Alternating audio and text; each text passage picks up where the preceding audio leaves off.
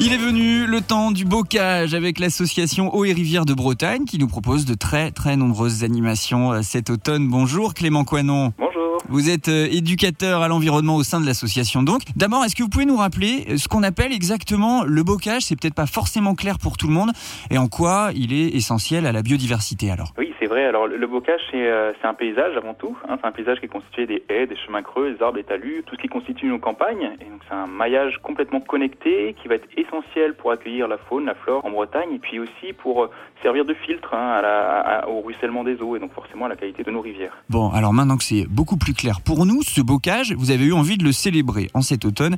Et dans les quatre départements bretons d'ailleurs, de très nombreux rendez-vous proposés. Vous avez comme ça deux, trois exemples à nous donner?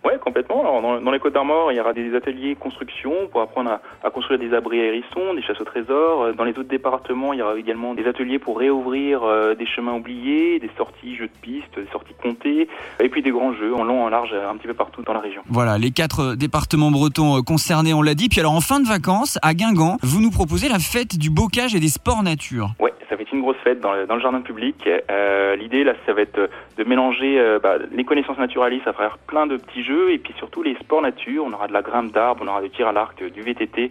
Euh, voilà, ça sera à découvrir pendant toute la journée. C'est gratuit. Bon, et vous avez aussi un flac alors à nous présenter euh, à cette occasion. Euh, de quoi il s'agit? Alors le FLAC, c'est une sorte de cahier pour les, euh, les curieux de nature, une sorte de cahier de vacances, donc à destination euh, avant tout des, des enfants et puis de, leur- de leurs parents. L'idée, c'est d'inviter euh, tous les enfants à sortir dehors, à observer à travers plein de petits jeux. Notez aussi ce livret pédagogique, le bocage expliqué euh, à ma fille que vous sortez également à cette occasion. Et puis cet accent euh, aussi particulier hein, mis sur le hérisson, qui est l'une des espèces euh, emblématiques du bocage. Voilà, le temps du bocage, série d'événements organisée par Eau et Rivière de Bretagne. Toutes les infos sur le site hein, de l'association eauetrivière.org. Vous mettez un trait d'union entre chaque mot. Merci beaucoup Clément Coinon. Merci à vous. Le magazine, 12h-14h sur Océane.